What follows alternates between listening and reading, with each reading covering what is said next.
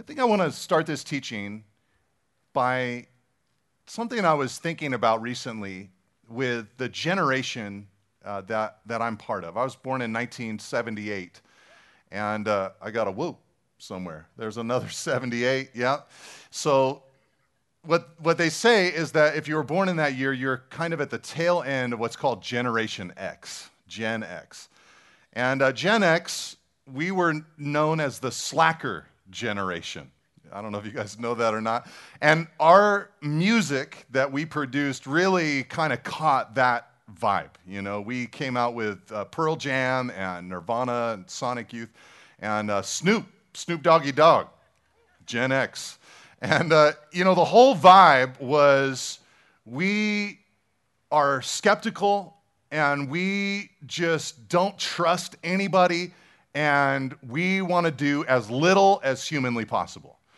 And a lot of this was driven by what we were dealing with. You know, our generation was the first generation to deal with widespread divorce in the family, so many of our homes were broken. We were discouraged by that. Um, the AIDS epidemic was on the rise, and we were panicked and scared about that. Drugs, cocaine, you know, was a really big deal. And uh, my whole life, I heard about kidnappers. You know, you got to watch out for kidnappers. They're around every corner. Don't get in that van. Don't take that candy. Super worried about. We couldn't even go trick or treating without worrying that there was razor blades up in there. I mean, it was just a scary moment in human history. And so we had that kind of skeptical mentality uh, about life. But they say that there was an event that changed a lot of us in, in our generation, in that generation, and that it, it happened on 9 11 when the Twin Towers were attacked. And uh, on that day, a lot of Gen Xers, because we were all young adults by then, you know, in our early 20s to late 30s by that time, a lot of Gen Xers were actually the heroes of that day. Uh, but after that day, a lot of Gen Xers were mobilized from being slackers to something else. You know, a lot of them uh, got involved in the military. Many discovered a love for a country. Uh, many got serious about life for the very first time. Even marriages amongst that generation skyrocketed after those events. Many people kind of looking at each other saying, you know, it's time for me to, to, to make a commitment and to be serious about the life that's in front of me. And the reason I kind of share that story is because it was an event that I think jolted a lot of people.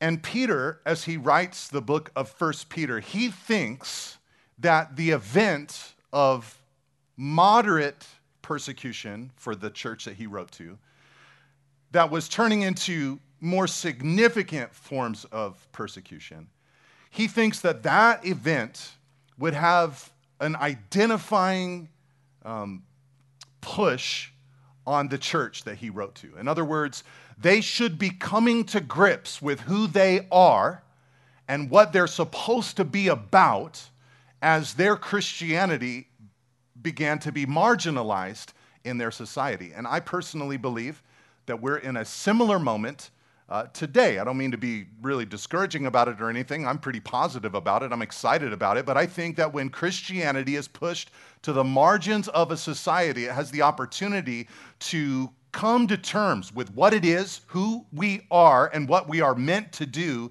in special ways that we don't come to terms with in times of ease or times where we are generally pers- uh, received for our views. So today, this passage I think it's going to help us. I think it's going to help us learn how we become God's people. I think it's going to help us learn what we are as God's people. And then I think it's going to help us answer the question what are God's people for? What are we supposed to do while we're here on earth? Why, why, in other words, when I become a believer, why didn't I just sort of, didn't my body evaporate and I went home to be with God? What is the purpose of my life here today? All right, so for that first question, how do we become God's people? Let's read our first two verses, verse 7 and 8, if you look down in your Bibles. Peter said, So the honor is for you who believe. But for those who do not believe, the stone that the builders rejected has become the cornerstone, and a stone of stumbling, and a rock of offense.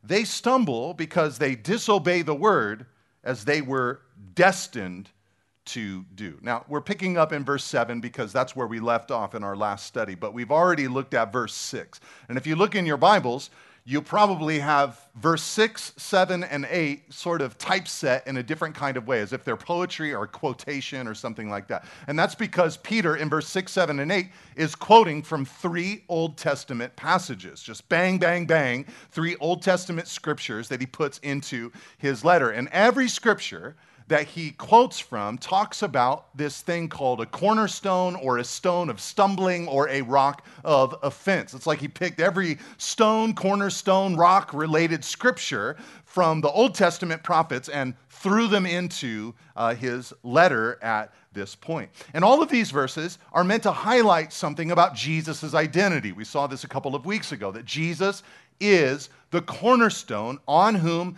the church is built. We are God's house. And Jesus is our guide. He's our foundation, He's the one that we're built upon. But here we learn two more things about Jesus as the cornerstone. In verse 7, we learn, as Peter quotes from Psalm 118, that Jesus is the rejected cornerstone, the rejected cornerstone. What, what's that a picture of? Well, just imagine these guys building a building, and they've ordered every single stone in the structure. They've sent their blueprints to the quarry. The quarry has gotten them. They've carved every single stone. And one of them is the cornerstone, which is very important. The builders come by when the stones are all carved up, ready to go, and they look around the quarry and they say, Well, that stone right there, and they're pointing to the cornerstone, they say, We don't know where that goes. We don't want that stone. That's Jesus. Jesus became, even though he was the cornerstone, he was rejected. Now, that should make you think about the religious leaders, right? They should have been the ones to point out to the rest of the nation Jesus fulfills all the prophecies, he ticks all the boxes from the Old Testament. He is the Messiah that we've been waiting for. But instead, they rejected him, they crucified him. So he's the rejected cornerstone. But secondly, in verse 8, Peter quotes from Isaiah chapter 8. And there he tells us that not only is Jesus the foundational stone, not only is Jesus the uh, rejected stone, but he's also a stumbling stone.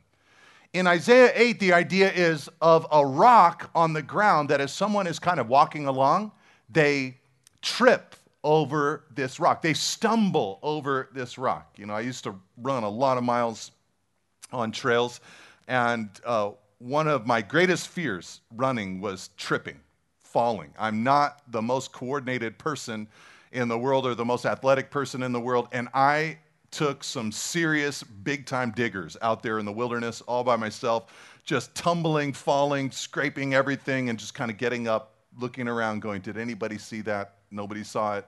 Okay, I guess I just got to keep going. But the, that's the idea here of Jesus. He's the stumbling stone. Now, I don't know if you know this, but Jesus, his person's claims, death, his resurrection, are offensive to many people. You know, for one, Jesus is exclusive. He says that no man can come to the Father except by him, and that is offensive to many people. Jesus is truthful. You know, he announces that it's our sin that separates us from God and that we need the cross in order to get back to God. And Jesus is confrontational. Did you know that when Jesus came onto the scene, the first words out of his mouth were repent and believe in the gospel, repent, for the kingdom of God or the kingdom of heaven is at hand. That's not really like they wouldn't advise you to have that as your first message. You know, like, hey, when you get up there, first thing you should do is just tell them that what they're doing is wrong and they need to head in the opposite direction. Usually people would say something like, tell them a fun story or, you know, tell them that they're great, you know, build them up for a little while and then you can kind of drop the hammer. But not Jesus. He just comes in, first word, repent. And all of these things combined about Jesus lead him to become a stumbling stone.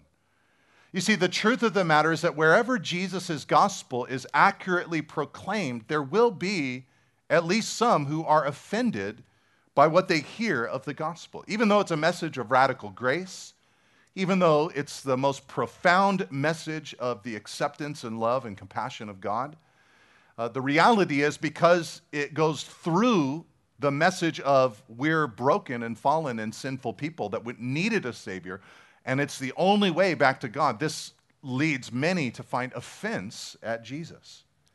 It's just the nature of who He is, it's the nature of His message. Now, I want to talk about a little phrase there that we read in verse 8 that might have tripped a couple of you up as I read it. Notice there in verse 8 at the end, Peter adds his own commentary.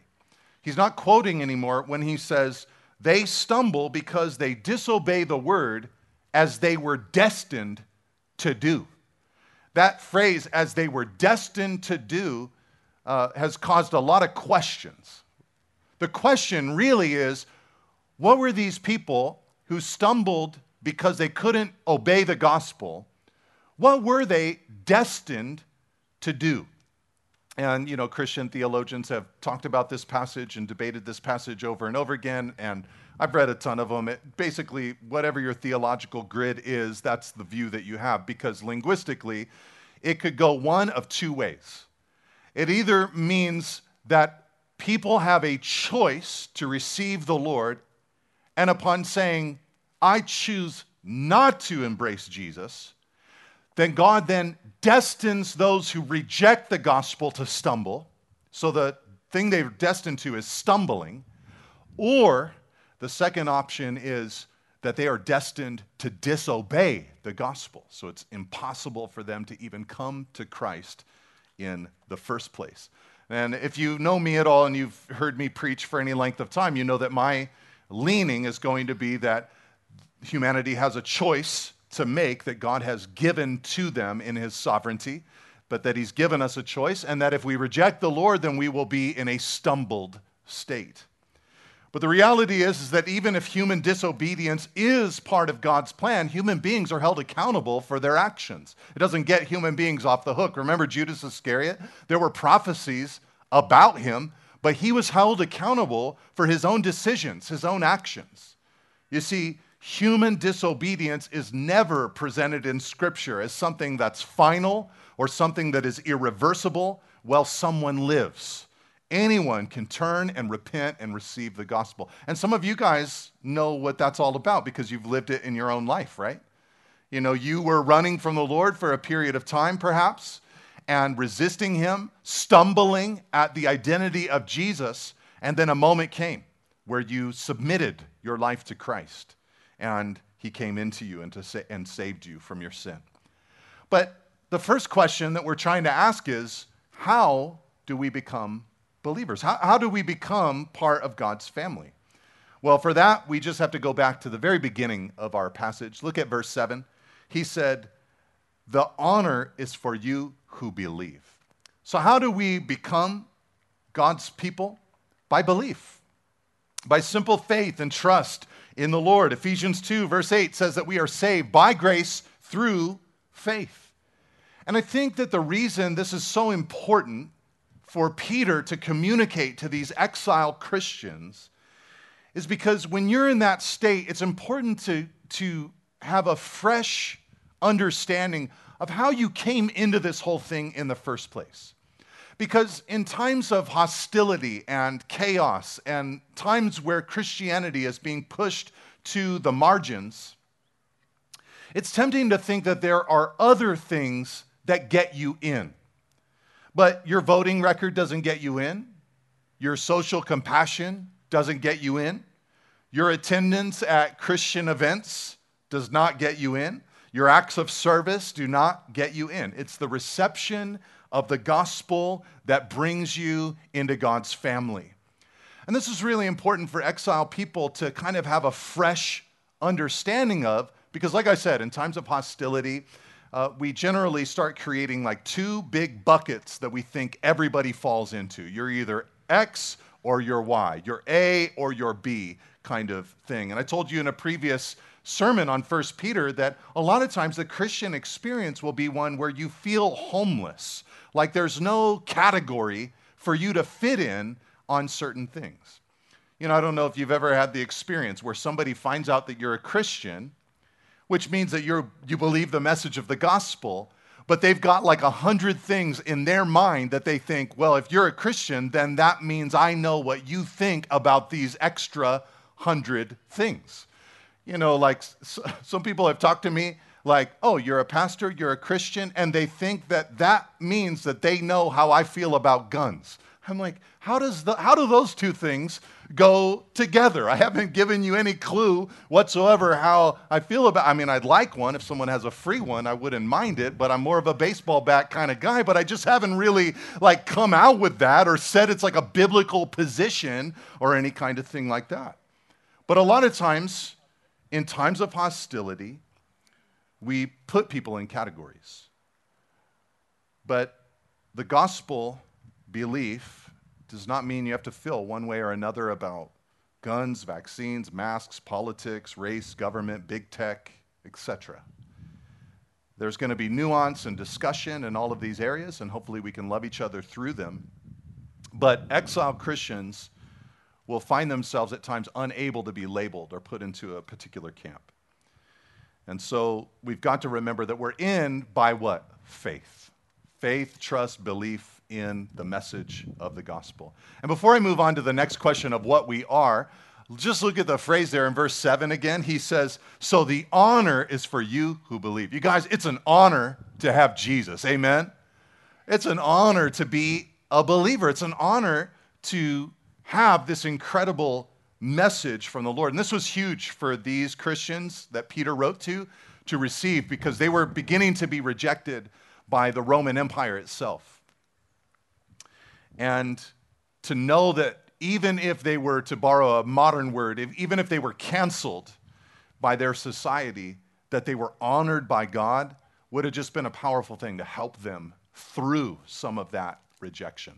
And I'm a, I'm a big baseball fan. I don't know about you guys. I love baseball, but um, recently, the Major League Baseball, uh, Major League Baseball did something that I've been wanting them to do. I thought they should do a long time ago because they've said for many years now that the Negro leagues that used to exist, they were they said they're they're the major leagues, but they never counted the statistics in major league records and archives. And recently they made the decision to do that. They got the statistics robust enough and reliable enough to where they brought them in. And I love that they did that. I think it was great. You can't, you know, it's not going to uh, erase the atrocities of the past or anything like that. But I thought it was a cool thing that they did. And one of the results was that many people who'd not interacted with any of those records or statistics in the past, all of a sudden they came face to face with them in now our modern time. And all these now, you know, dead and gone, many of them athletes who'd done all these incredible things, they're now being heralded by many who never even knew their names for, you know, decades now. They're being celebrated because people are going back and now looking at, whoa, this player, amazing. What they did, didn't even know their name. And I think in a more significant way, generations of Christians who have been in this life beaten and bloodied and killed for their belief in Jesus. And even today, on average, 11 Christians die every day for their faith in Christ. They die at the hands of persecution. One day they will receive, we will receive the greatest honor. So that's who we are. We're, we're, how do we come in? By faith.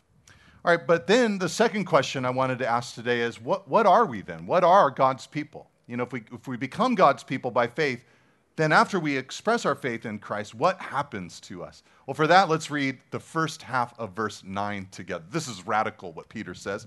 He says, You are a chosen race, a royal priesthood, a holy nation, a people for his own possession. All right, I'll just stop right there. Okay, every one of those descriptors is Peter's lifting straight off the Old Testament. Everything he does in this passage is all from the Old Testament. He's quoting from the Old Testament.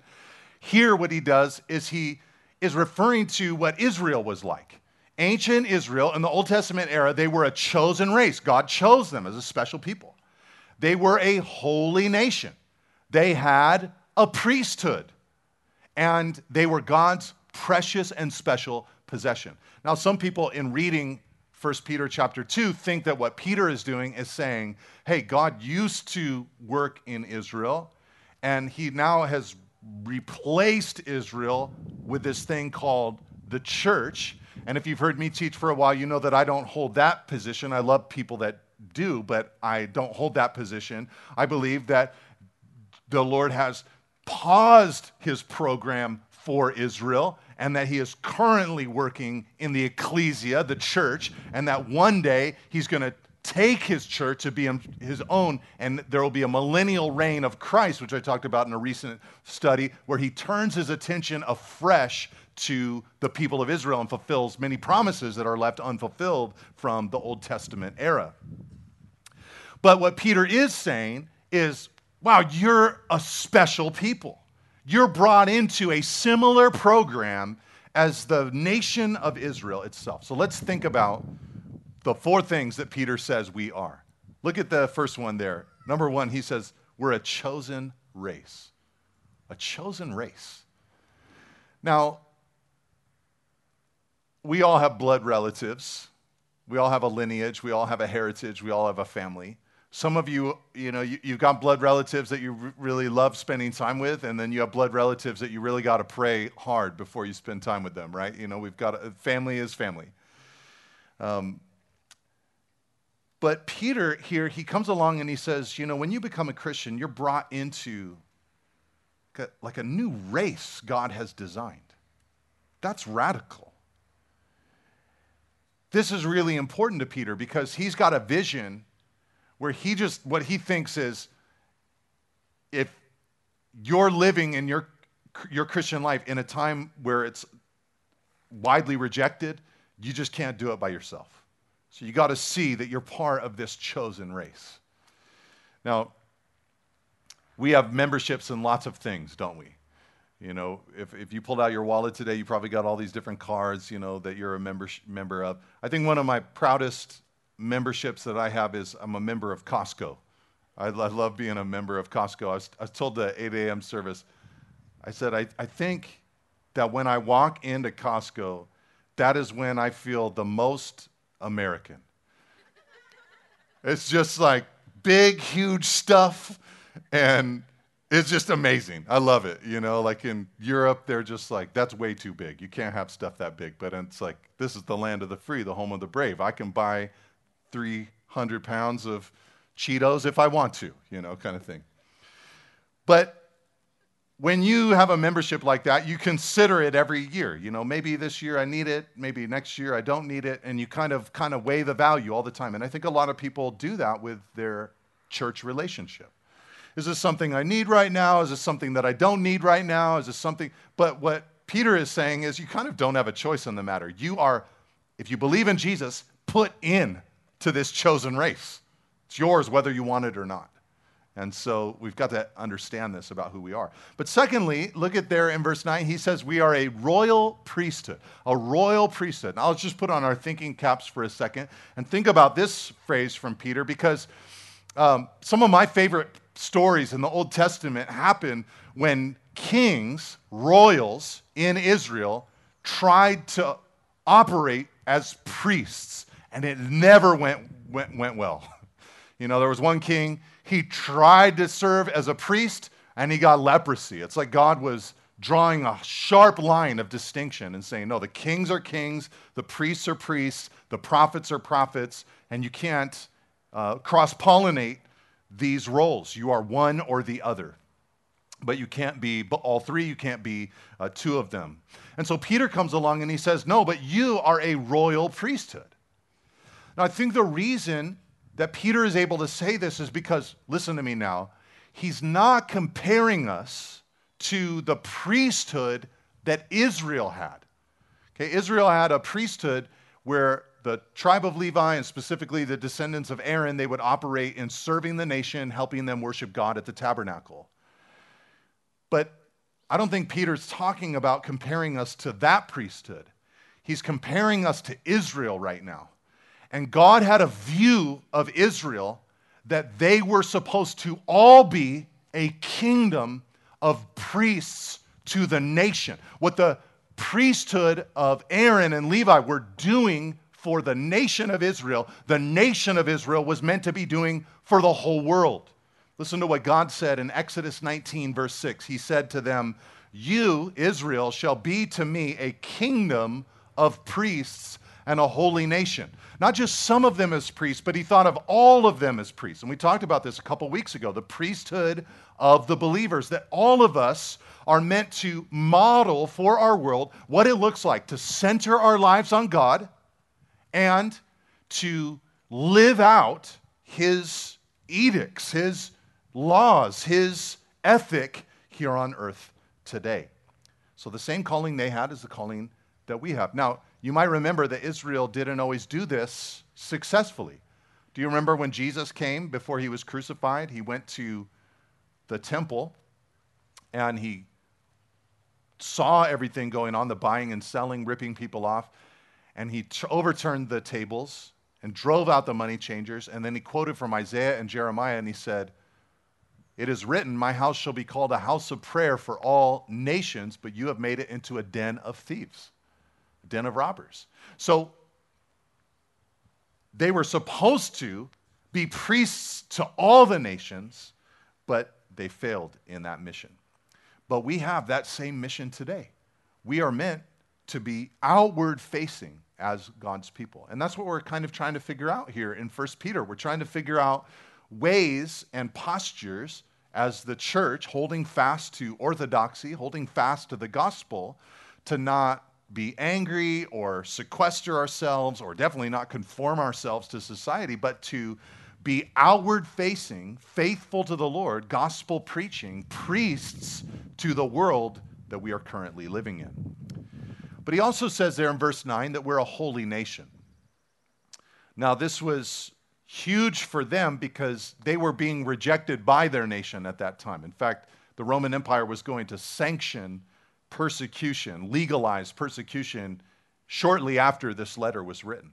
So it's really helpful to them to hear look, even though we're part of this great empire, uh, we have a different citizenship. We are a holy nation. Now, I believe personally, I don't know if you guys feel this way or not, but I believe that people who see themselves as primarily citizens of God's kingdom and then secondarily citizens of whatever nation they're in, in our context, the United States, I believe people who carry that view have the potential of being the best citizens that their secondary citizenship allows for. So I think that believers who see their primary allegiance to Jesus have the opportunity of being the best citizens here in the United States. So that's what we are, though. We're the, a holy nation.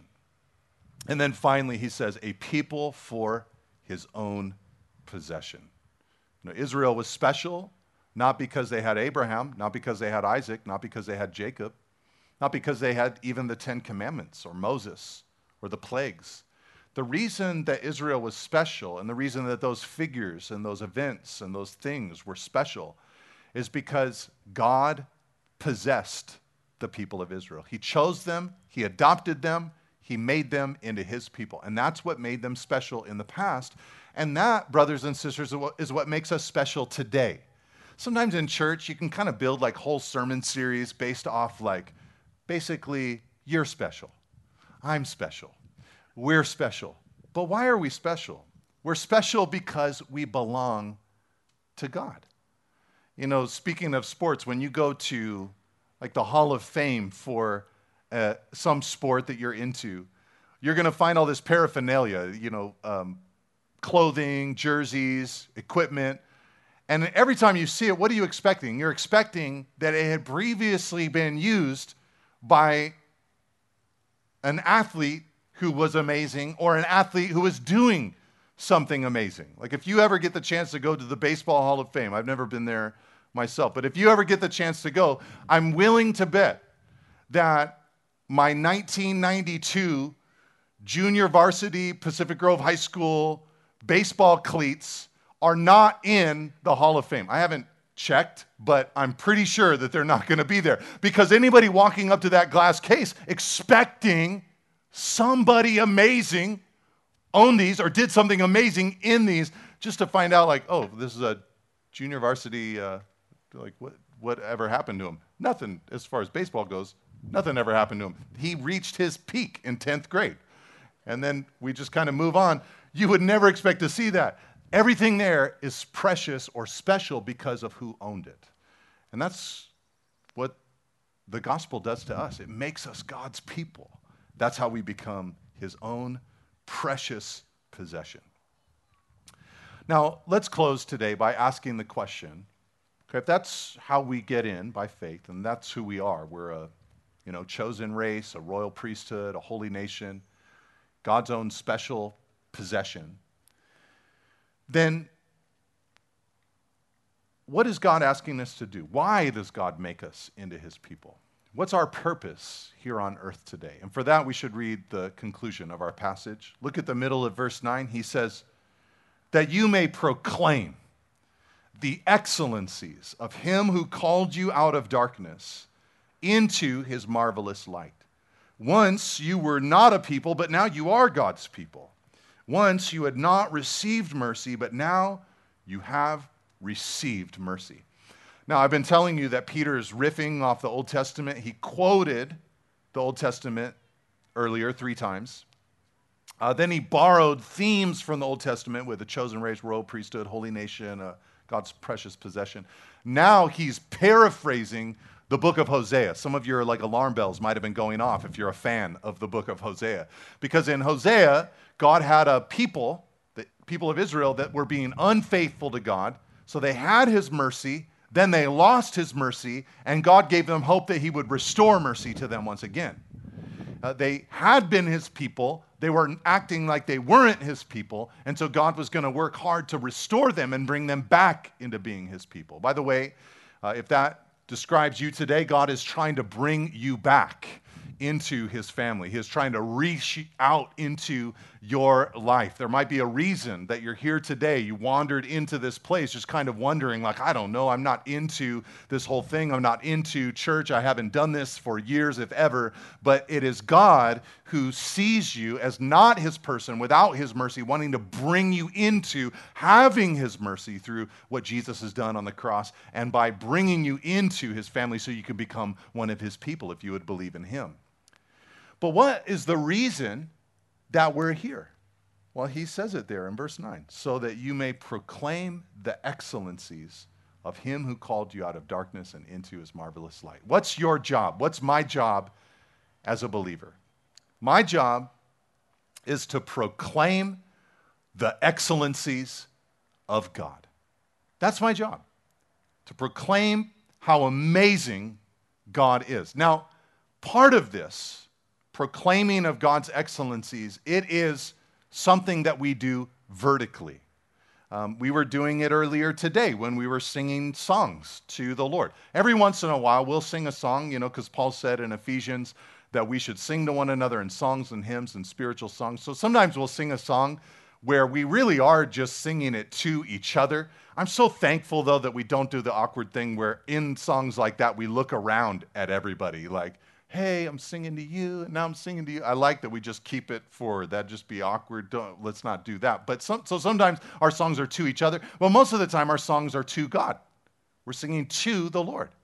We're declaring to him his excellencies. And by the way, I thought the band was rocking today. That was so good. I loved it. I love that guitar that Riley was playing. That was just incredible. But And, and this is a, an important part of proclaiming God's excellencies, is proclaiming them to God. You know, some of you, you struggle with anxiety or you struggle with depression. And if that describes you, you know, you're in a really big club in the church. There's a lot of us. And I've found for me that declaring God's excellencies to God is one of the best ways for me to climb out of that state. I kind of liken it to being in a deflated hot air balloon, but I'm sitting in the basket. And as I'm praising God, just down in the dirt, like, all right, what do I know about God? And I think of an attribute of His and I start rejoicing in that about Him. It's like the hot air begins to fill the balloon and pretty soon, as my praises rise, the balloon begins to take off. And now I'm lifted up. As I'm lifting God up, I'm, since I'm attached to him, it does something to me as, as well. So it's good for us to proclaim God's excellencies to God. But really, here in this passage, that's not what Peter's highlighting. He's saying we need to proclaim God's excellencies to everybody else, to the world that we live in. That's what Israel was supposed to be doing holy nation, chosen race, royal priesthood. They were supposed to be sharing with the world who God is and how amazing God is. So, what is our mission? Well, it's really simple. We're to uh, declare God and His goodness for the rest of our lives, that He took us from darkness and He brought us into light. This is why I think you could say that at the heart of all good evangelism, you know, the sharing of your faith, talking to someone who doesn't believe in Jesus about Him, at the heart of all good evangelism is praise. Sometimes we think at the heart of good evangelism is the truth or something else, you know, like um, maybe I don't like who you are now, so I want to evangelize you so you can become likable. That's the bad heart for evangelism. You know, or you don't know the truth and I want you to know the truth. That is a heart for evangelism. But at the, at the best heart for evangelism is a heart of praise, a heart that says, God is so amazing, He's so wonderful and I've tasted the Lord. I know how good He is. And I'm just dying for you to know who God is and, and how good He is. And I know that the way for you to know Him is through the gospel.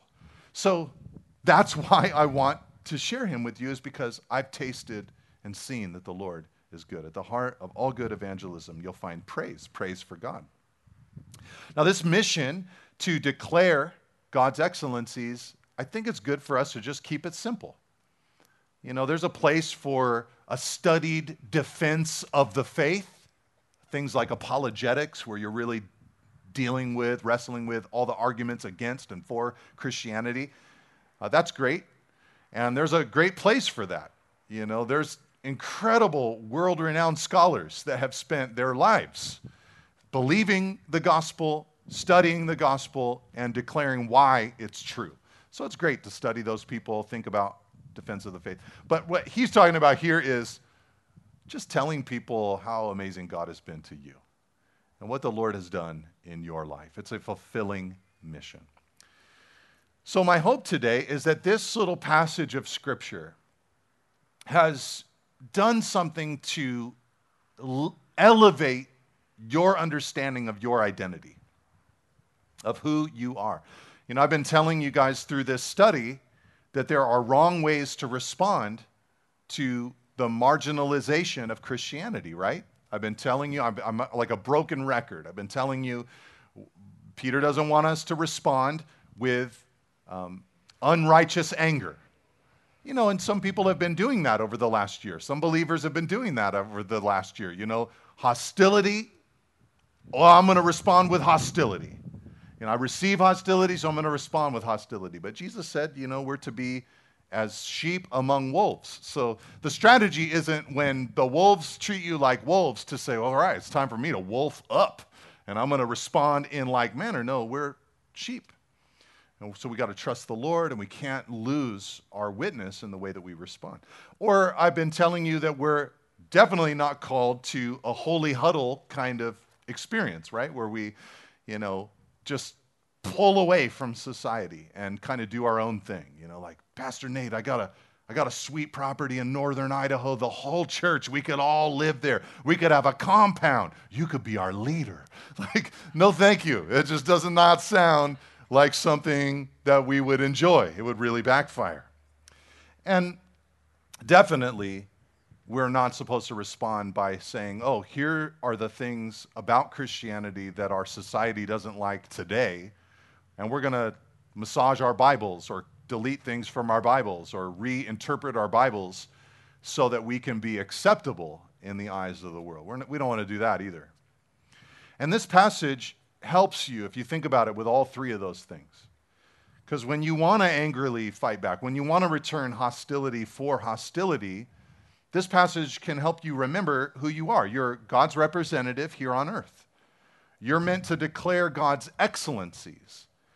And the people who anger you are actually in the process of stumbling over the rock that is Christ. They're your target. They're the very people that we're hoping and praying for to eventually receive Jesus. And then when you want to flee and create kind of a Christian community that's completely separate from society, this passage helps you understand that that would actually never work. It would not be successful because our life's calling is to declare God's excellencies to the nations. So if we detach ourselves, who will we declare to? In a sense, you could say that a, de- a detached Christian community is actually a disobedient Christian community because they can't declare God's excellencies to anyone else. And when you want to conform your convictions or the Bible itself uh, to whatever society approves of today, I mean, you got to remember they're going to approve something else tomorrow, so be careful. But when you do that, when you want to do that, you have to remember that you are honored to have Jesus. You are a holy nation. You've been brought out of darkness and into the light. The word gives you the truth. You belong to God, so it doesn't matter if society won't have you. In other words, because you belong to God, when society comes along and says, Well, we don't want you, your attitude should be, Well, it really doesn't bother me because I belong to God. So if society won't have me, it's fine because God will have me. What Peter is doing is trying to call us up. I think if Peter were here today, in a second I'm going to invite Janine to come up. I wish I could invite Peter to come up, but Janine is awesome too. But if Peter came up, I think what he would do is he would look at all of us and he would say, You guys are important. You're really important to this town. You're important to this community. You are a chosen race, a royal priesthood, a holy nation. You are his people. So let's declare his praises to the world that we live in.